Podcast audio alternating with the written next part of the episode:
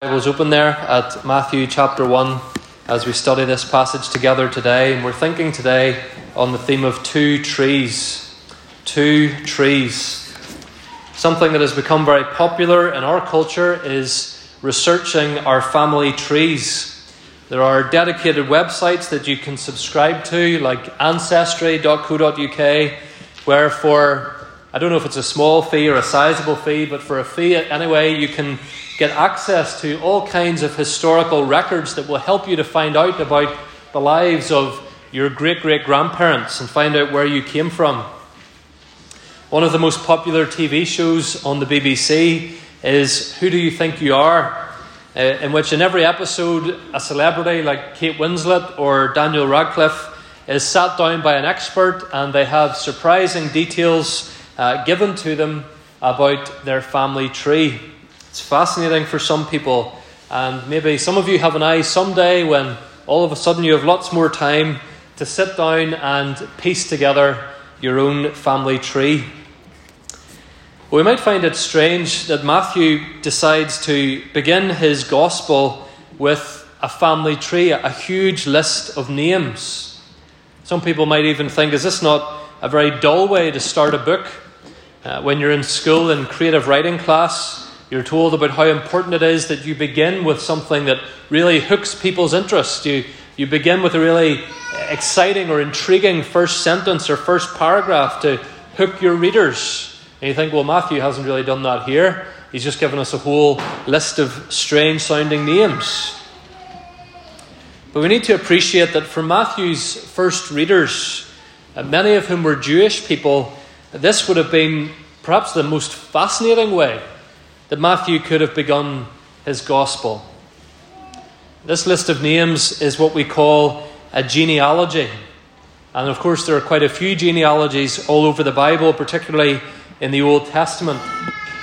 And for the Jewish people, genealogies were crucially important. They were almost like the equivalent of a passport or a birth certificate for us because they were official written proof that you belonged in the covenant community of God's people, that you could claim to be part of the chosen people of Israel.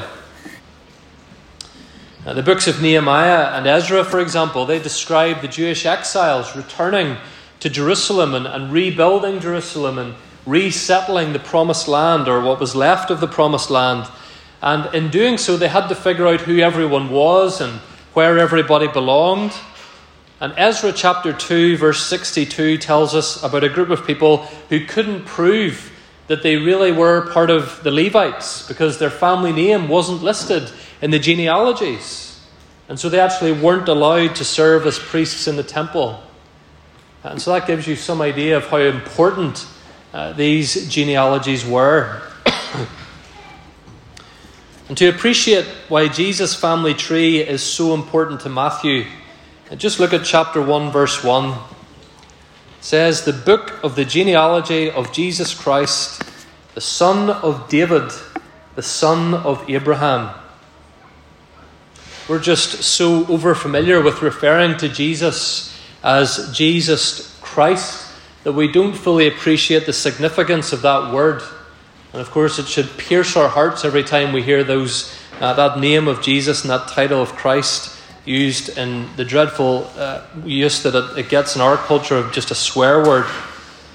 Christ is not a name, it's not a surname, it's a title. It's, a, it's the Greek word for the Old Testament word Messiah, which means chosen one or anointed one. That's how Matthew begins his gospel. Jesus Christ, Jesus the Messiah, the one that Jewish, his Jewish readers have been waiting for, the one who will save them and redeem them and make for them a, a glorious kingdom. Whoever that Messiah was, he had to be the son of David and he had to be the son of Abraham. And so Matthew starts his book by making a huge claim that Jesus, the Jesus that he's going to tell us all about, that he is the Messiah. And to back up that claim, Matthew gives us Jesus' family tree, his genealogy. The word genealogy simply means origins or beginnings. It's similar to the word Genesis. And in fact, if you took the, the words of Matthew literally in the original, it is the, the, the book of Genesis of Jesus Christ. So, Gen- so the, the book of Genesis begins the Old Testament with the origins of the universe. Matthew begins the New Testament with the origins of the Messiah. In fact, as we'll see, Matthew's gospel begins and it very nearly ends each time with a tree. And we're going to think about those trees together today. I want to think about three reasons why this family tree here is so important. First of all, this family tree in Matthew chapter 1, it's a family tree proving that God keeps his promises. It's a family tree proving that God keeps his promises. It's important to be aware as we begin here that there are, there are names missing from this family tree. Or maybe it'd be better to say there are names that are not included. And both Matthew and his readers would have been well aware of that. Matthew wasn't trying to fool anyone by leaving names out. He, he wouldn't have been able to fool anybody anyway because the Jews kept meticulous records of their genealogies. And so they could very easily have put Matthew's family tree here down beside the official records and they would see that he hasn't included all the names between Abraham and Jesus. But if you look at verses 6 to 11, for example, uh, they take us from the time of King David to the time of the exile in Babylon. And five of the kings of Judah of that era are not included Ahaziah, Joash, Amaziah, Jehoahaz, and Jehoiakim are left out. And Matthew has also been selective in the names he includes from Abraham to David. If you look at verse 5, uh, if we were to take that literally, it would mean that Rahab, and we can only assume that the Rahab he has in mind here is the Rahab of Joshua chapter 2. But that would mean that that Rahab was the mother of Boaz, which is highly unlikely because there's about a hundred year gap between the time of Rahab and the time of Boaz and Ruth. But again, it's important to emphasize that Matthew's Jewish readers would have known this, and Matthew is not trying to be subtle and he hasn't just forgotten about these names. Matthew is very intentional in the names that he includes here. And he is not claiming to provide, uh, he is not claiming to provide, uh, as one commentator puts it, statistical information, but rather he is providing for us theological reflection. If you or I today were putting together our family tree, we would the way our historical records work, we wouldn't want to leave any names out. But Matthew had other genealogies to hand, and he has chosen not to include um, full blown statistics, but rather he is emphasizing to us here his theology. He has picked out some of the more eye catching names in the family tree of Jesus. And in doing so, he's proving that Jesus can trace his family line back to one very important person, to Abraham. And that's part of the purpose of, of Matthew being selective here. He's, he's drawing attention to two names in particular the names of David and Abraham. They're both mentioned right before the genealogy begins, verse 1.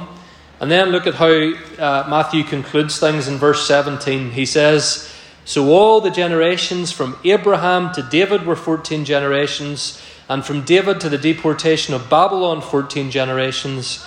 And from the deportation to the Christ, 14 generations.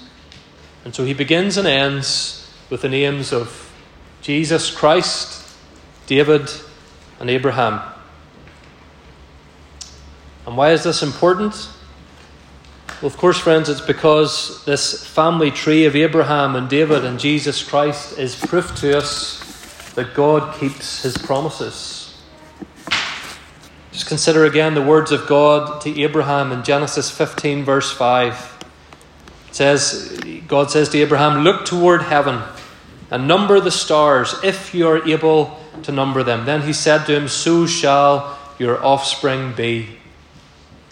And of course, God wasn't just speaking in biological terms about Abraham's offspring, but also in spiritual terms that the number of those who would be sons of Abraham, in the sense that they would share the same faith as Abraham, because that's the definition that the New Testament gives us of who the sons of Abraham are, Those who would share the, the faith of Abraham would be too numerous to count, both biologically and spiritually. But God also promised Abraham that blessing would come through him to all the nations of the world through one offspring. Genesis 22, verse 18. God says, In your offspring, singular, shall all the nations be blessed. And it's important to emphasize that that word offspring is singular, that one particular son of Abraham would be the channel through which all of God's covenant blessings would come to the nations. That one offspring is, of course, the Lord Jesus Christ, who enables all of us to become sons of God.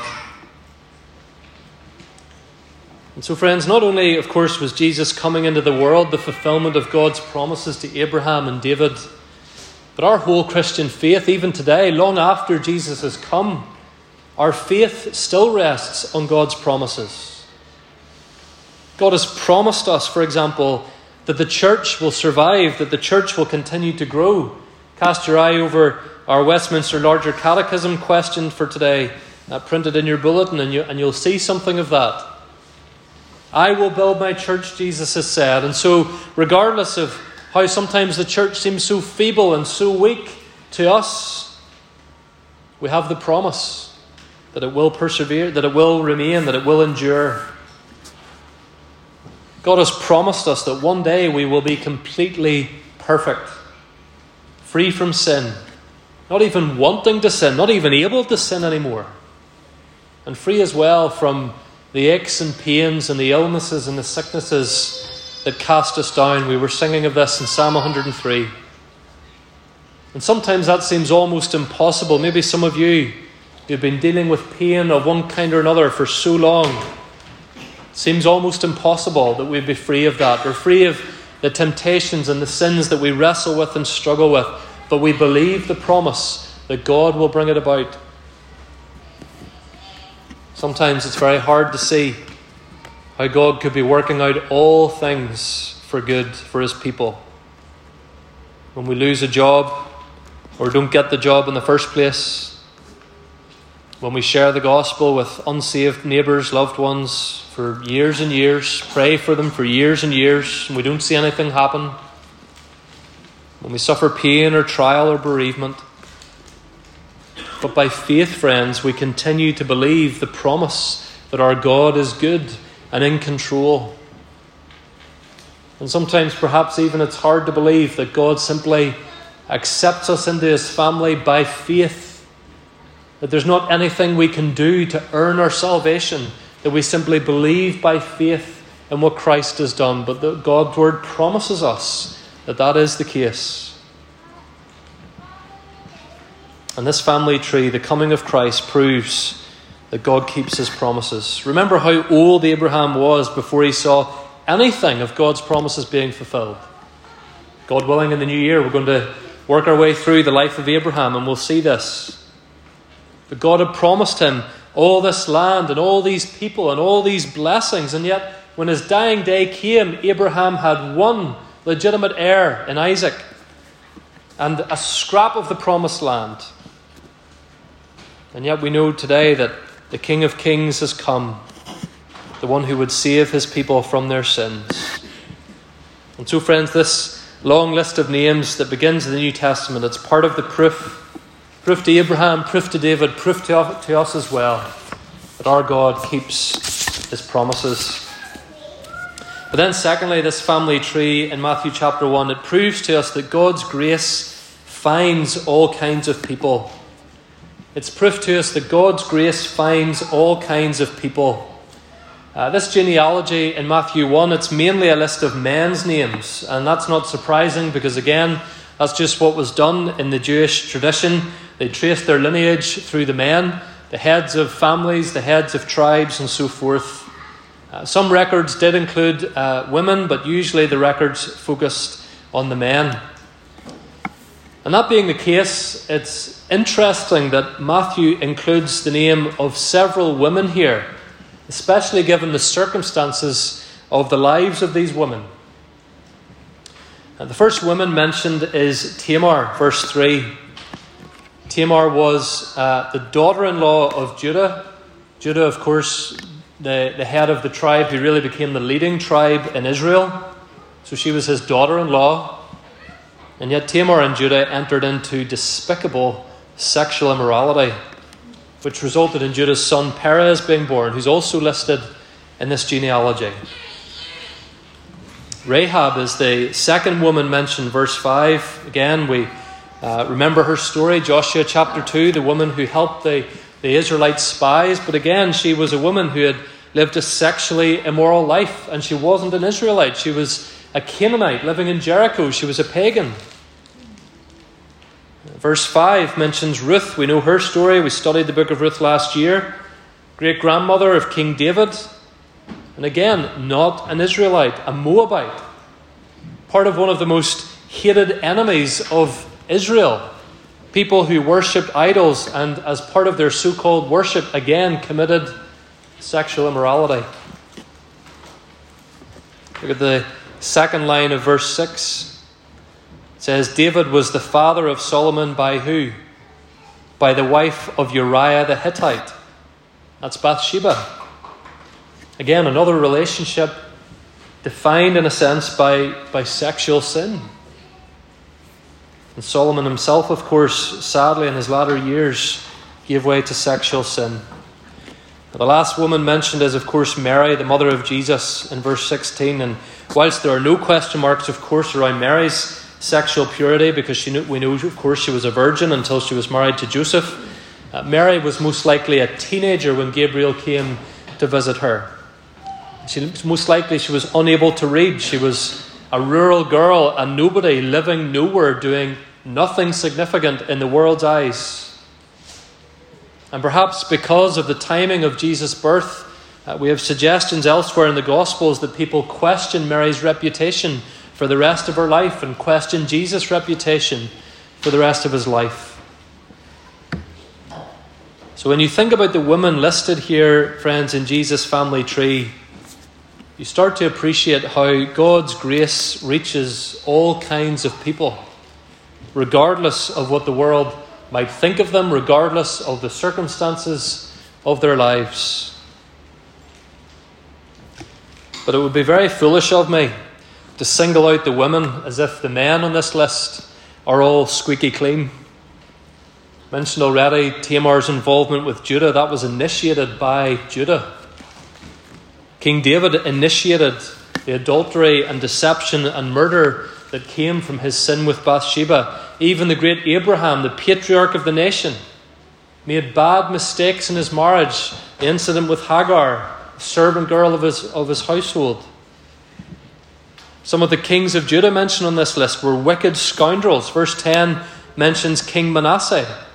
Uh, 2 Kings 21, verse 9 says that Manasseh, quote, led God's people astray to do more evil than the nations had done, whom the Lord destroyed before the people of Israel. Manasseh at times was one of the worst kings in history. Point is, friends, we could go right through this list, name by name, and we could find all kinds of things if we knew these people well enough.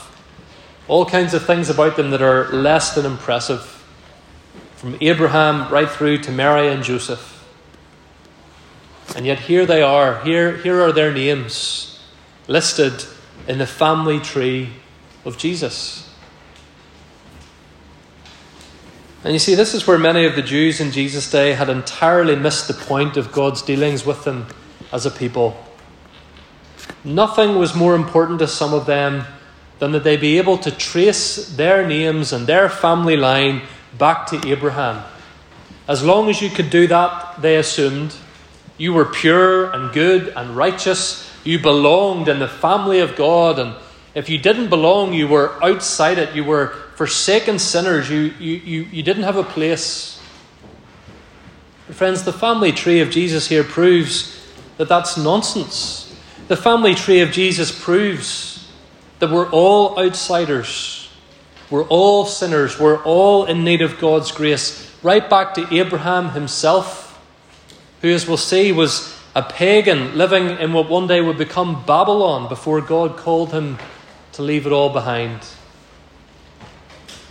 The family of God, friends, is made up entirely of sinners who needed and still need His grace. And I think it's important for us to remember this in our context today. There should never be any sense in any church that some names are in and some names are on the outside. We cherish our covenant theology. We believe wholeheartedly that God is the God of our parents, our God, and will be the God of our children and our children's children by His grace. But, friends, no matter what your surname is, no matter how many generations of your family have been members of this denomination or any other denomination, go back far enough and we were all pagans. Go back far enough and there was someone with your last name worshipping a god or gods instead of the true God in the name of Jesus Christ. No one should ever be made to feel like a second class citizen or an outsider in a local church. The truth is, we're all outsiders, we're all sinners, and none of our families are perfect families, no matter how much we might be tempted at times to pretend otherwise. And in fact, what brings more glory to God and what we should pray for and, and what displays the power of the gospel far more clearly in the local church is when lots of different people from lots of different families with lots of different last names are worshipping together and sharing life together for the glory of God. That's something we should pray for in our context and in all churches in our denomination and further afield. Paul says in Galatians 3:28 there is neither Jew nor Greek there is neither slave nor free. There is no male and female. You are all one in Christ Jesus. Jesus' family tree, friends, is part of the proof of that. It's a family tree that proves that God's grace finds all kinds of people. It's a family tree that proves that God keeps his promises. It's a family tree that shows us that God's grace finds all kinds of people. And thirdly and finally, it's a family tree that proves that God really sent his Son, our King, into the world. God really sent his Son, our King, into the world. We've thought a bit about Abraham, but as I said, the other important name here is the name of David, verse 1 and verse 7, excuse me, verse 17. And he's mentioned also in the, in the midway point of the genealogy. If the name of Abraham stands in a sense for God's promises in general, the name of David stands for God's promise of a king in particular. One of the best commentators in Matthew's Gospel, R.T. France, he says that this family tree is essentially one about dynasty. In other words, it's a royal family tree. It's, a, it's the family tree of kings, if you like. Just think of some of God's promises uh, to King David. 2 Samuel 7, verse 16. Uh, we read it earlier. And your house and your kingdom shall be made sure forever before me. Your throne shall be established, God says, forever. So God promises to David that a son will come. And in the first instance, of course, that son was Solomon, who would build the house that David originally had the intention to build, that temple. But God goes further than that in what he says to David. He says that the throne of your son will last forever. Well, Solomon didn't last forever. None of those other kings that followed Solomon lasted forever. And again, this is why family history was so important to the Jews, particularly after the exile to Babylon. Because as long as the tribe of Judah could trace its lineage and make sure that there were, there were ancestors of David, there were sons of David being born, then there was still hope that this one great everlasting Messiah King would come. And for generations and generations, God's people waited and waited. And for 400 years, at the end of the Old Testament era, God was silent. He didn't say anything more about the coming of the Son of David. And then finally, the angel Gabriel, God's messenger, breaks the silence. Look down at Matthew chapter 1, verse 20. God's words to or sorry, Gabriel's words on God's on God's behalf to Joseph. Joseph, son of who? David. Do not fear to take Mary as your wife, It goes on, She will bear a son, and you shall call his name Jesus, for he will save his people from their sins. Gabriel breaks the silence and he says that the son of David, the king of, Ju- of, of Israel, is coming. And he is coming to save his people. He was the redemption promised to Judah and Tamar and Rahab and Ruth and David and Solomon. It's the one who would redeem Israel from all their sins, as the psalmist says, rescue them from all their enemies, bring them the kingdom of God. And it's interesting, friends, how the name of David keeps popping up all through the New Testament. You find his name, for example, in Acts chapter 2, verse 25, when Peter was preaching in Jerusalem and he was wanting to convince the Jews of Jesus' claims to be the Messiah. And he quotes from the Psalms of David and he shows how they're fulfilled in Jesus.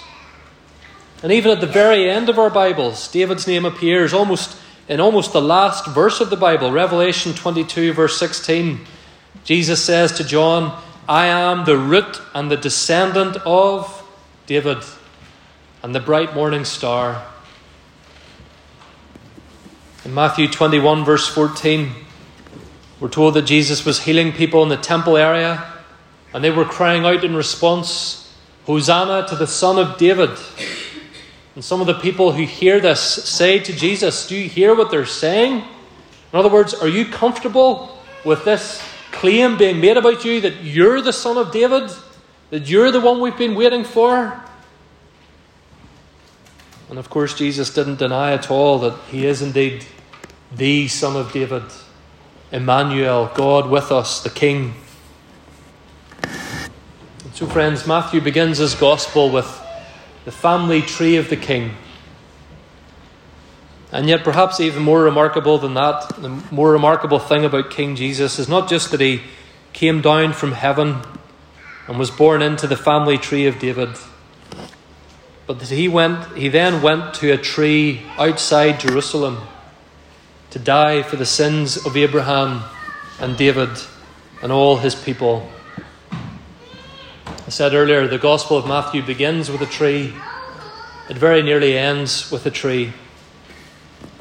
Paul Tripp, a pastor, a counselor uh, from, uh, from the United States, you've maybe read some of his work, reflecting on this, he said, Before the foundations of the earth, there was a tree in Jesus' future. That tree that would be used as an instrument of crucifixion. A tree that someday a, a Roman soldier would cut down and send off to a place called Golgotha. And upon that tree, friends, Jesus would die for the sins of his biological family, his spiritual family. All of us who, by faith, like Abraham and David, would become children of God. That's the amazing thing, friends, about our King. He didn't stay on his lofty throne where he was deservedly receiving the praise and adoration of angels. He came down to earth from heaven. He became an embryo in his mother's womb. He was neglected and misunderstood and persecuted. The only crown ever put upon him was a crown of thorns. And on a tree, our perfect King died the death outside the city of Jerusalem as though he belonged outside the community of God's people dying in the place of the community of God's people. And this family tree, friends, at the beginning of Matthew's Gospel, proves it's part of the proof that it really happened. Don't mistake the well known story of Jesus' arrival as an infant as just a tradition, just a nice story to tell the kids at a holiday season. It's more than that. You cannot leave Jesus as a baby in a manger. You can't dismiss him as just a good man who did interesting things a long time ago. You have to make a decision about whether you believe him, love him, trust him, and follow him as your God, as your King, the one who really came in history, the son of Abraham, the son of David, and took away your sin upon a tree. Funny thing is, in this time of great interest in family trees, probably most of us, if we did pay the money or took the time to find out about our ancestors, we, we could well find out very little remarkable about them. And most of them were probably very ordinary, hardworking people who lived relatively unremarkable lives. Maybe some of you know of very interesting ancestors in your family. Maybe some of you have ancestors that you're ashamed of. But whatever biological family tree you've been born into, if you're a Christian today, you've been born again, adopted into the spiritual family of God. We'll think much more about that this evening, God willing. And that has happened because of what Jesus did on the tree at Calvary. And that is a gift to truly give thanks for, not just at a holiday, but for eternity. Amen.